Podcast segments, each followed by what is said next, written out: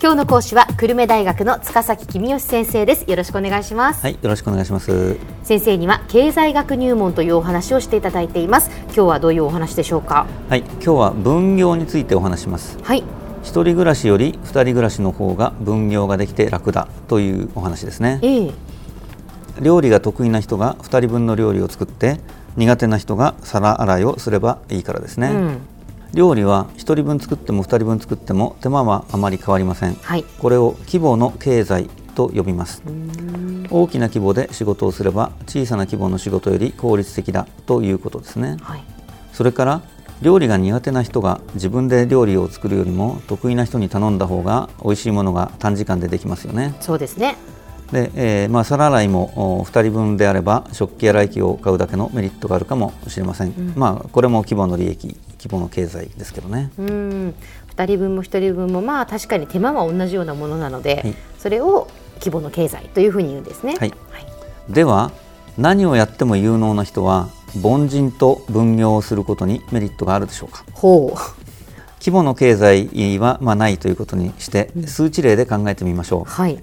3時間で料理を30個作って次の3時間でお皿を30枚洗うスーパーマンの A さん。ええそれから4時間かけて料理を10個作って、えー次の2時間で皿を10枚洗う B さんがいるとします。はい。A さんは料理も皿洗いも B さんよりずっと早いですよね。そうですえーね特に料理のお速さは格段に違います。うん。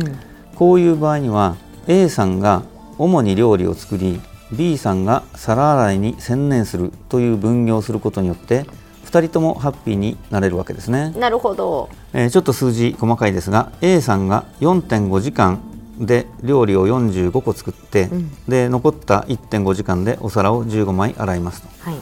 B さんはあ最初から最後までずっと6時間お皿を洗っていて30枚洗えますと、2人の労働時間は変わらずに合計の料理の数は5個増えてますよね。はい。あとは分配の問題です。うんまず A さんがあー昨日と同じ30個を食べて B さんが昨日と同じ10個を食べてえ残った5個をどう分けるかということを相談すればいいわけですから、まあ、分業によって2人ともハッピーになるわけですよね。うーん。もう何をやっても素晴らしいスーパーマンでもまあ普通の人とええ。分業するっていうメリットがあるっていうことなんですね。そうですね。意外な感じがしますけれども、そうそういうことですねもちろん問題もありますはい。メリットを A さんと B さんでどのように分け合うかという問題が第一ですね、この5個をおどっちが取るかということで喧嘩になって分業ができなくなってしまうっていうこともありますからね、はい。えーただあーもう一つももうちょっと現実的なのは B さんそのお皿ばっかり表されている B さんがですね料理を作る担当の人を、おまあ、羨ましがるというか A さんだけ料理が上達して僕は上達しないじゃないかっていう不満を持つ場合がありますよね。でえー家庭内の分業と似たようなことがあー国の間でもあり得るわけです。ほ貿易による分業ですね。う。はい。日本とアメリカを比べると日本はあ国土が狭いため米を作るのは得意ではありませんが自動車を作るのは得意です、一方でアメリカは国土が広いため米を作るのは得意ですけども自動車を作るのは、まあ、日本ほど得意ではないとそれならば日本人がもっとたくさん自動車を作ってアメリカ人がもっとたくさん米を作って交換すればお互いに今より豊かな生活が送れるはずですよね。うん。でこれが自由貿易という考えで、まあ、その一例があ今話題の TPP ってやつですねそうですね。で経済学者は一般に自由貿易に賛成ですうん。しかし自由貿易や TPP に反対している人がいるので交渉はあなかなかうまくいきませんでしたうん。反対しているのは日本で米を作っている人とアメリカで自動車を作っている人ですねうんまあ、もちろんその日本の農家とそのアメリカのその自動車関連の仕事についている人にとってははい本当に深刻な問題ですよね。そうですねええまあ、日本の農家の人があー明日から日本の自動車会社で働くあるいはアメリカの農場で働くということができるならばいいんですけども実際にはそれはとても難しいですよそうね。はい。でアメリカの自動車会社の人がアメリカの農場で働いたり日本の自動車工場で働くってこともやはり難しいですよね。一方で、まあ、日本で失業している人で、えー工場経験のあある人あるいはアメリカの失業者で農業経験のある人は仕事にありつける可能性が高くなりますよね。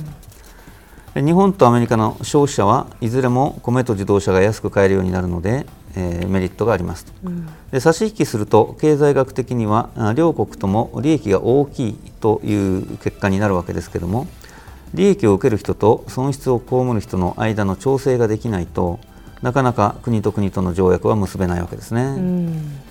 まあ、本来であれば日本の自動車会社とアメリカの農家から税金を取って日本の農家とアメリカの自動車会社に配ってあげるということができればいいんでしょうけれども、まあ、実際にはなかなか難しいことがいろいろあるみたいですね。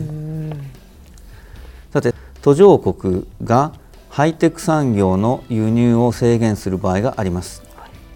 ハイテク産業は先進国の方が圧倒的に強いですから、黙って自由貿易をしているとハイテクは先進国が作るそうでないものは途上国が作るっていう分業になっちゃうわけですねそうすると将来にわたって途上国ではハイテク産業が育たないということになってそれは不満だというのが途上国の考え方ですよね。まあ、それは当然ですよね。そうですね。うん日本も昔はねあの自動車のなどのその輸入を制限して自動車産業を育ててきたという話ですよね。えそうですねその通りです。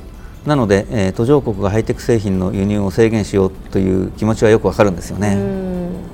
ところで今の日本の場合には反対しているのは農業です。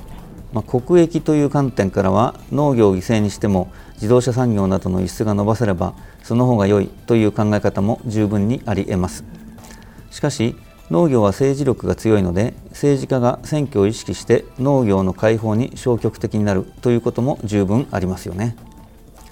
政治家の方々も国益だけ考えていると選挙に通りませんからなかなか難しい立場なんでしょうね。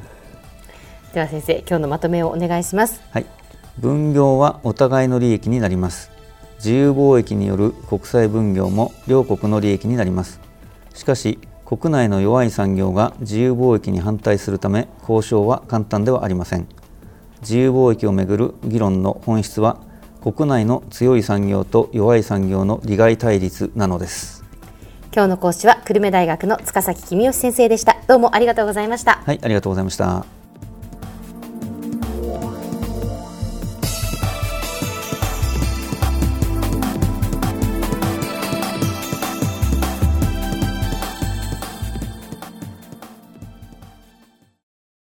続々ぐいぐいメラメラつながるゾワゾワ。ハラハラ。メキメキ。つながる。ズキズキ。モワモワほかほか。つながる。キリキリ。ザワザワ。キュンキュン。ガンガン。ワクワク。うずうず。ドキドキ。ルンルンバクバク。